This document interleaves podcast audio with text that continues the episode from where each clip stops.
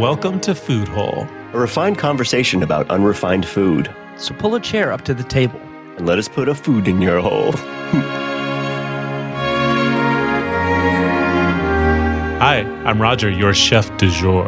Hi, I'm Brian, the crackerjack of cuisine. And I'm your boulanger, Joey. Well, summer's not over yet, at least for our taste buds, because this week we're taking a dip into the newest selection from the Mountain Dew line Mountain Dew Major Melon. Now, what we have here is the first permanent new addition to the Mountain Dew flavor family in 11 years. There have been some limited edition one offs here and there, but the last permanent flavor was Mountain Dew Whiteout in 2010. So, this Major Melon, it's really the new kid on the block which is fitting in my opinion because I felt a lot of mischievous, childlike energy from this soda, almost a, a Bart Simpson esque personality. I, I just want to make sure that I, I've heard that correctly. This is a permanent. Permanent, Brand. the first permanent flavor addition in 11 years. That's very fitting for a lot of the things that I, I I've taken notes on, on what I wanted to talk about today, and that that seems like a good idea to me. That's funny because I think this is going to be our first conflict that might end our marriage. Uh, I think that's a huge mistake. Huh. So let's get into it. Let's talk about Mountain Dew Major Melon.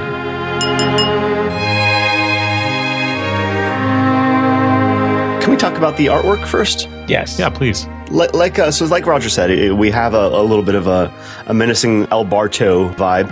Uh, I'm looking at it. We have thorned vines on the cans and the box art. Mhm. Uh, we have a melon with a war helmet on, and instead of a playing card in his helmet, he's got a slice of watermelon to indicate, I guess, that he is a watermelon in his platoon. and surrounding him are slices of watermelon with big, vicious mouths just full of fangs and Right. snake like tongues. It, it reminds me a lot of what the bad kid in your middle school might be drawing on the desk during class. Yeah. This is very reminiscent of like candies from the 90s. I think this is definitely trying to be edgy, but 90s edgy. Agreed. And it works, honestly. I saw it on the shelf and I was immediately drawn to it. It's so bright and it's much more aggressive than anything else you'll see in the soda aisle. yeah. When you drank it, did you drink it straight from the can? Did you pour it into a glass? Did you decant this Mountain Dew? Uh, I, I, straight from the can, because you know I'm, I'm trying to put myself in the mindset of someone who might get this, which uh, of course we see that it's probably oriented towards children primarily, and they're not going to take the time to go get an icy glass. So I, you know I, I want to experience it the way that it's intended. So you didn't get to experience the full aesthetic color of the soda. Uh, you know, only know uh, I backwash a little bit, and so on the on the rim of the can, I was able to see that it is in fact pink, and I like I like that yeah, pink soda. That's cool. Brian, did you drink straight from the can? I drank straight from the can for most of it, but I did do temperature experiments where I Oh. put it into other things, and I was floored by the beauty of the bright pink. I, I did enjoy It's a that. it's a pretty color. Yeah. It's maybe the prettiest soda I've ever seen. It's such a deep, rich pink. That's very nice. Hey, if you like it so much, why don't you marry it? Whoa. I'm sorry. I'm sorry. I think the the major melon's getting to me a little bit. I don't drink Mountain Dew very much. Should we dip into the taste? Yeah, lead us in, Raj. Okay. Uh, well, I did have concerns. Before I opened the can, right along the bottom, I noticed that it says charged with watermelon. Now, in my opinion, watermelon might be the most tame, gentle fruit. It has water in its name, so I agree. Uh-huh. Yeah, the idea of charging something up with watermelon, it's ridiculous. It's not a powerful fruit. It, it's the honeydew of melons. But I took my first sip, and uh, the first note was just a, a dominant sweetness. Mm-hmm. Mhm. But I also felt a little bit of a grapefruit sting. Mhm. There was a bitterness to the beginning. Right. Did you, do you agree? Yeah. I, I, yeah, I, f- I felt some sort of tanginess for sure, especially in the aftertaste, and I think. I think you nailed it when you say grapefruit is the way to go. Grapefruit bitterness. Uh, you get a, a, a kind of a sweet pink starburst kind of flavor, but it's it's it's soft. It's like a watered down, you know, it's watermelon, so it's what you expect. Yeah, that was my experience. So I had a grapefruit start, kind of a, a bitter bite to the beginning, but then a very watery, kind of refreshing finish. It's funny because I had a, a very different experience. Really? Oh, I, hey. hey, what the hell's wrong with your tongue? stop it. so I tasted the watermelon. To me, the watermelon reminded me of watermelon gum, like watermelon Ah. bubble Oh, delicious. definitely. Intensely sweet, almost sickly Right. sweet. Now I'll come back to that in a second because I think you're dead on with the grapefruit. I like what I definitely was writing down was bitterness. There's there's a bitterness there, and those two in conjunction made me think children's medicine. Yes, definitely. It grossed me out so much. It has a chemical sweetness to it. It tastes. Yeah, it does not it's- taste like natural fruit. It's more of a candy fruit flavor that can exactly. often I feel like, especially with red fruits or in this case Mhm. pink fruits, can border on the medicinal. Right. When I drank it at first, you get that sickly watermelon sweet that tastes like a candy, not natural at all. And then you get those traces of that grapefruit that gets stronger because it hangs on whereas the sweetness goes away. And I felt like I was just duped by my parents to take my medicine. Maybe that's why I like it and you don't like it. Because you like medicine? because I, I, I did. I, I very much enjoyed Mm. children's medicine, uh, from from the Flintstone Chill Bulls to uh, any of the Robitussin. Uh, you know, I was, when I was acting up as a kid, my parents would you know often just give me some to calm me down. And um, as an adult, it's lingered, and I make flaming moes from time to Mm-hmm. time, and I, I I enjoy it. It's it's soft. It reminds me like home, and so Mm-hmm. I'll take that chemical taste because it feels like home. The more I drank of this drink, not to be totally opposed to you, Joey, um, the grosser I felt. I did not finish my can. I didn't even finish half my can, and I love soda. It started to actually make me feel sick. Okay, so, so I'm going to be honest with you. This is not my favorite soda, but I'm trying to uh, approach this as a neutral party. And I think that it made me question why is watermelon not part of the normally accepted soda rotation? But what this has to offer, I I see this is definitely fit for competing with that of a, a modern Fanta or a Cactus Cooler, and why not melon? Uh, again, I think that there's I think there's someone out there that, and I dare posit, does not even know that this soda is there for them. Should we talk about texture? Yeah, definitely. What I found when I did my temperature experiments was a texture issue and a flavor issue. Oh, I started my drinking with it cold.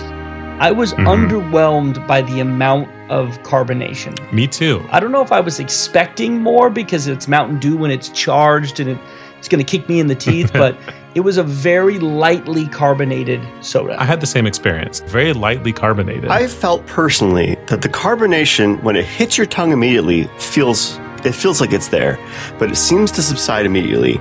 And I'm not a soda chugger personally, but if you are, you would likely miss it because anyone who wants to give time and space to let the pop ruminate, I think you'll find that it falls flat immediately.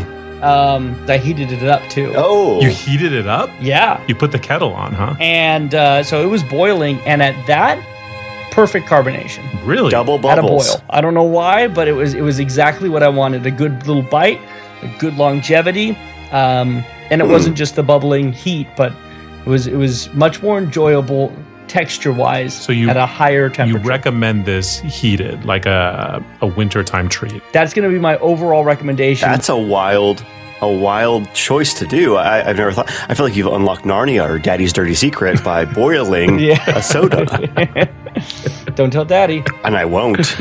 I'm not sure when you would drink a soda this sweet. This would not benefit any meal.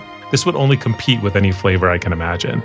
Counterpoint, imagine this. You know, we're going to a pool party and you see an ice chest full of these things just sitting there on the table. Wouldn't would you grab one in the summertime at Oh. a pool party? So it's a slow sipper that I'm supposed Slow to sip- sipper. Okay. All right, I could see that. It's a young man's LaCroix. It's Young Okay. man's LaCroix. okay.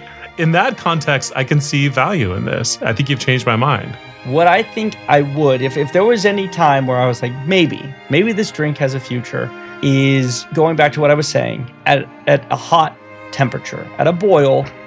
what, what I found it was that the sweetness subsides a bit. What's more present is a, a tartness, which I think is, is genuinely pretty pleasant.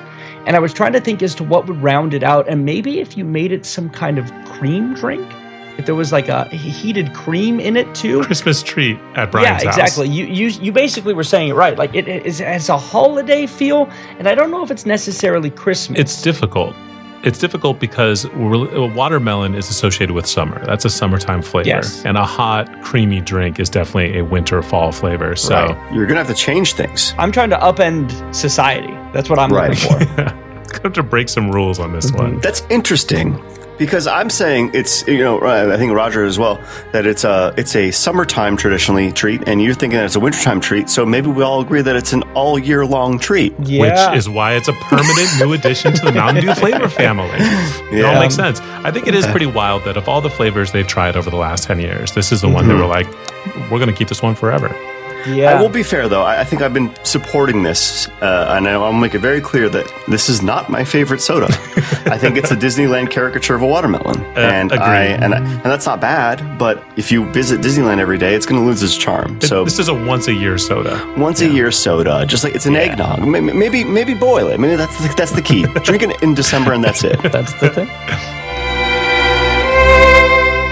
Well, should we wrap it up with some final thoughts? Um, I mean, Mountain Dew, I get it. Uh, you did what you do best. It's it's a little sugary, it's a little thicker than Sprite, and has just a watermelon flavor with a little bit extra. But you know what? Uh, it's not my cup of dew personally, but it's definitely somebody's. And, and I think if the glass shoe fits, I would make that person my wife. And in fact, it reminds me of my second kiss in my life. So.